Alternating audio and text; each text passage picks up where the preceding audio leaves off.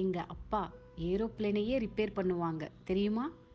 சிநேகிதியிடம் விளையாடுகையில் பொய்யின் உச்சியை தொடுகிறாள் மகள். எதேச்சையாக கடக்கும் நான் அப்படியெல்லாம் பொய் சொல்லக்கூடாதுன்னு மென்மையாய் அவளை எச்சரிக்க என்னை பற்றி நீ எழுதும் கவிதை போல நான் உனக்கு எழுதினதுன்னு நினச்சிக்கோப்பா சொல்லிவிட்டு ஓடிவிட செய்வதறியாது திகைத்து நிற்கிறேன் இந்த விமான விஞ்ஞானி. பிரபுசங்கர்